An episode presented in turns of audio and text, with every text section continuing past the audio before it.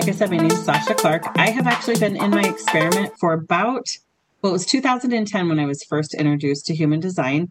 A friend of mine is a yoga instructor now. She was a coach, life coach at the time.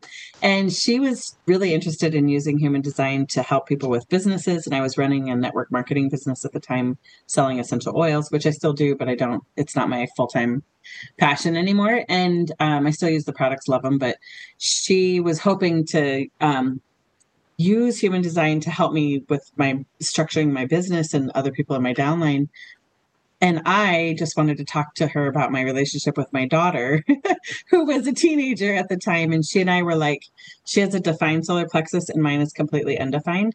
So I was amplifying tons of energy from her and she was yelling it back at me and then I would yell it back at her and then she'd yell it back at me.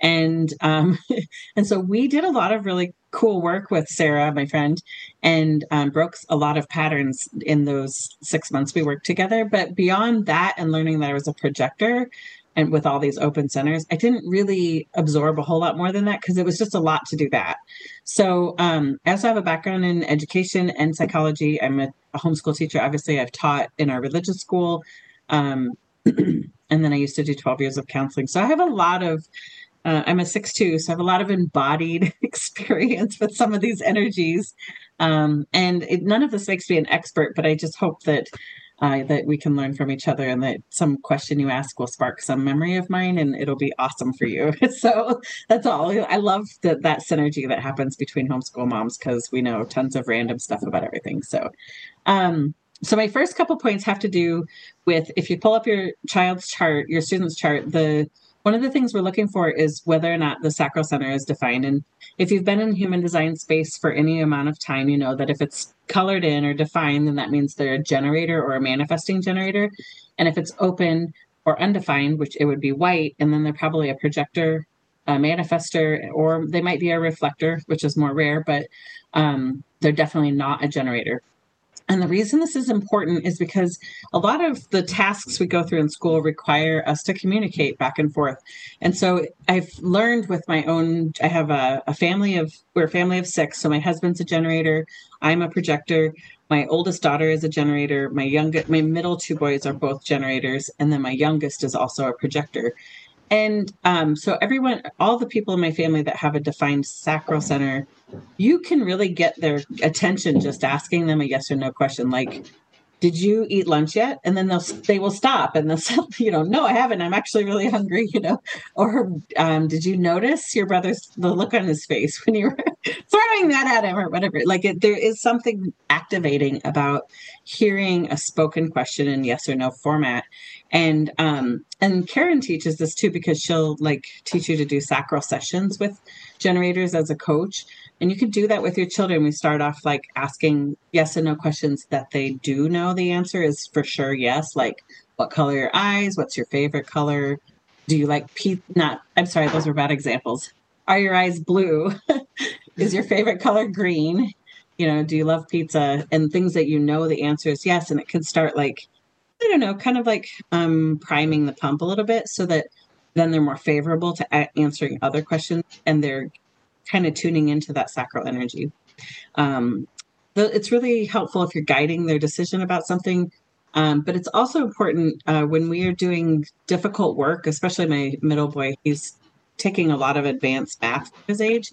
And so sometimes I just break down the problem into just a, what's the next yes or no question I could ask to help get him in the moving in the right direction. Because once his train gets moving, he can usually carry on to the end. But if he gets stuck in that frustration place, um, he can plateau really easily. And that's okay too. Then we just come back to it a different day. Uh, one time we took like three weeks off of math in February because he was so frustrated. And frustration is a key emotional energy for generators. And when we came back to it, it was like nothing had bothered him in the first place. So he just must have needed a brain break. It's fine. Um, the other interesting thing I find with my generators is that they really do need to exhaust their sacral energy before they can sleep well at night. So that might mean taking a walk around the neighborhood if you haven't really done a lot of PE yet throughout the day. So, um, and it's so funny because it used to annoy me. My husband, when they were toddlers, my husband would like wrestle with them before bed, but then they go to sleep a lot easier. But I'm like, why do you get them all riled up right before bed? Well, he's a generator too. So he's like, I, you know, you just have that a little bit of push left in you. You might as well spend it playing with the kids, you know? So, um, if their sacral center is undefined, then it's uh, i find that my youngest especially like if i just ask him a yes or no question one i'm starting to condition his sacral center to answer even though he doesn't know the answer. And we don't want him to do that because then he's going to start um, i mean conditioning that sacral is a, something most projectors and manifestors and reflectors are working very hard to work out of as adults. So we don't want to start the conditioning process. Uh, we can just flip those questions into more open-minded or open-ended questions like um, like today we were talking about Christopher Columbus um, in school, and I was just like, "Hey, Jonah, I wonder what you know about Christopher Columbus." And he threw out a couple of things that he had heard in a song and watched on a show. I think one of them was a Bug Bun, Bug Bun, Bugs Bunny show, but um, that's just an open-ended question. He might have said, "I don't remember anything." Uh, that's also a good answer. Um, we talk a lot about like, what do you notice? What are you observing? Um, how are you feeling about that? Uh, what's interesting to you? That's another good question to ask my undefined child. um, he is also his his bedtime pattern is unique because we actually need to lay down for at least 15 minutes sometimes i mean and he's a he's got a defined throat so what his sacral energy ends up doing is like spilling out of his vocal cords at night so we lay down and suddenly he's chatting my ear off for like 15 minutes and then i finally will go okay I'm going to let you, like, let's do one more thing. You can say one more thing because the throat can almost mimic a, a motor center in the body graph um, because it well, because it's a manifestation center. So if I just let him keep talking, he'll never talk himself into tired. So he's got a defined throat. Now I would eventually talk myself out. I have an undefined throat, but he's not that way. And so um, I eventually go, okay, let's pick the one. What's your one more like super important thing that you have to tell me before you can close your eyes? And then he'll pick something. It's usually three somethings because again he's got a defined throat. And um, and then I go, okay, now it's time to close our eyes and shut our voice off and try to to just relax. And I'll lay there with him for another. It's usually two and a half minutes literally after he stops talking and closes his eyes and he's out. And um, that's my experience too as a projector. I do not have trouble sleeping anytime any day almost anywhere as long as whoever's driving is safe. And so um, and it, it's not because i'm tired all the time. It's just like it is a way for me to cope with all this extra energy that's not mine that's flowing through my body all the time. And sometimes it's just nice to just shut like like restarting your computer is kind of what it feels like for me so um so that's my two points is making sure they're getting their sleeping needs met and then just adjusting the questions based on their sacral center um, point number three is about profile lines um, and this is just some general tips about the profile lines. I won't read through them because you have the slides, but um, my biggest observation is really just like that line one needing a lot more of a structured, systematic approach to their education. Um, I find that as homeschool teachers, we tend to pick a curriculum that resonates for us or that we feel like we could master the act of teaching it. Um, for example, um, I've been using classical, conver- I love classical education. I've been using that for a long time for social studies specifically. And then it also really gives a good solid schema of math facts and science facts for them to build more information on later. Um, I like it because I don't have to worry that we won't get there and that's something i need to know i need to feel i need to feel prepared but i'm finding that my second and third boy don't need as much of that solid foundation because they get the concepts, the bigger concepts easier. They're two fours, so they get they're very adept at getting the big key concepts right away. They can't always show you how they got to that answer, but they definitely can get the right answer. Um, and that doesn't mean that they don't know the answer. It just means that they may need a little more time talking about the relationship between concepts in order to um, establish the process in in their root the process down in their mind. So um, and when we get to question and answer, if you want to come back to the slide, we can definitely talk more about your particular profiles um, in your in your home. Uh, point four, which I kind of alluded to, is about the throat center. Is it defined or undefined? Typically, children that have it defined need to talk during class time. Oops, I got ahead of myself. Um, and so, again, just inviting them. To be honest with you, my five year old, um, the projector, wasn't even really supposed to be at the dinner table anymore when we were doing the Christopher Columbus thing this morning. Um, and so I thought it was really cute that you know, I invited him into the conversation and he had something valuable to contribute to the conversation with that defined throat. And he's obviously listening in other places a lot more. More's caught than taught sometimes, right? Um, and so I find that it's really helpful to um, draw in the the children with a defined throat will start interrupting if they don't get invited to participate in the conversation. The children with the undefined throat, so two of my boys are undefined, they are actually waiting to they have um, kind of a projector sense about them like they're waiting to be invited in to share their their thoughts or their contribution to the conversation. So we want to make sure and keep that in mind. I um not to say that they don't chit chat a lot or giggle and goof around but um as far as like sharing something that they're a theory they're working on or something they're not sure about you really have to kind of draw them out. And I think before human design, I might have considered that to be shy, but it's really just this energy of the throat center that gets activated by questions if they're undefined. So, um, and my last point is really about the circuitry. I'm sh- I'm not sure how much circuitry you've gone over, but in the body graph, um, you can see that on the left hand side, I have basically all of the left facing circuits filled in in that chart. These are makeup charts. I just made them up for the um, the example here. On the right side, most of the stuff to the right. So this is what you would call the abstract or um, the sense, the understanding. Um, I'm sorry, unsta- understanding and logical is on the left, and the sensing and more abstract is on the right. Um, and so the the logical side of the circuitry are people, children, who tend to see patterns over time, but it's always in a in a past facing direction. Um, and so then they often want to change the pattern so they don't keep repeating it for the future. And whereas the the abstract sensing children are more like forward thinking, um, sometimes in the now, but a lot of like projecting forward into the next month or six months like where if i keep doing this where is this going to go you know? And so each one of them has its own strength. I actually have I, interesting you may i don't know if you're interested in knowing but i think it's fascinating that i have exact like equal sides of the the pattern seeking and the and the abstract sensing. Um and so you you can go through and just number the amount of gates that are more to the left and the number of gates defined in your child's chart that's more to the right. Whichever one's a little heavier than you know, that's kind of giving you a clue to their learning style that they may. So if they're more right brained or sensing abstract, they will maybe need to retell some of the information in a story form. Um, again, my youngest is uh, he's not my favorite, but I just happened to go through this with him recently, so I have lots of examples about him. But he, we were talking about um, some math fact, and he couldn't remember it. But then I asked him to tell me a story about a time when we did that same math fact, and he was able to recall the story, and then he realized he knew the answer.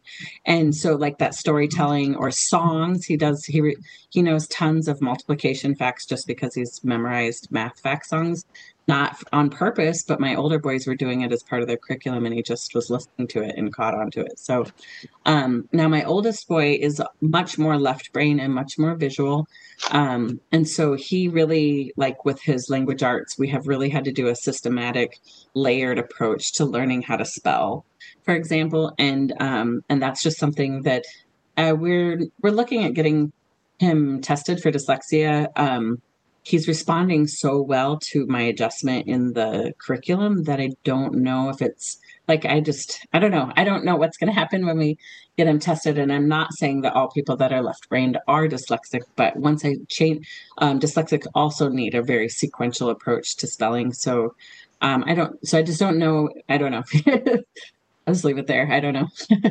we'll find out. But um, but you can just make sure that you're structuring things um, so that there's a little bit of review built into the lessons occasionally. A lot of curriculums are built in a circular view um, circular process anyway where you're reviewing and then taking a new skill on and then reviewing and taking a new skill on and that's really good for left brain people so Um, oh, the other thing I wanted to say about sacral center um, and not, the sacral center being defined or undefined before we get into individual circuitry is that um, I've also found that undefined sacral children don't need worksheets, like they don't need busy work necessarily.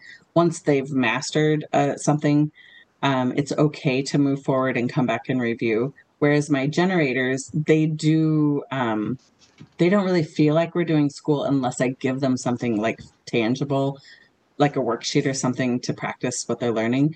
And again, I feel like that's just part of like I need to expend a certain amount of energy to feel like I did school today. So mm-hmm. I, I'm like, okay, if you don't feel like we did school, here's a worksheet. I can work with that, you know. Um, and they're also really good. The the generators here to master stuff. So some of it's just like I have to keep practicing so I can master that. Whereas my projector, the, they're here really more about systems. And so once he's kind of figured out how it all works together, we can sort of move on, you know. Um, and there's just really no reason, um, again, other than to just keep it fresh by uh, reviewing. There's really no reason to give him extra busy work unless he's super, super interested in something. So. Um, and again, I just mean busy work for the sake of busy work. I don't mean that worksheets are always busy work. They're I break my homeschool curriculum into like um, content subjects and then skills we need to drill. So, like spelling and math facts, those are things we do almost every day, whether the kids need to or not. So, um, because there, it's a skill. Handwriting is also a skill. You know, some of these things just need to, you just need to do so many reps before you're going to master it. Um, okay, giftedness. The the um, the circuitry you're seeing on the slide now is what we call the individual circuitry. And my hunch is that a lot of homeschooling parents are also have a strong, um, um, a, a, higher amount of the individual circuitry in the chart. It usually goes right down the middle and then right, kind of like the inside fold of the out of the the rounder parts of the, the chart. And again, you can add up and see how many gates in your your chart or your child's chart are in this individual circuitry.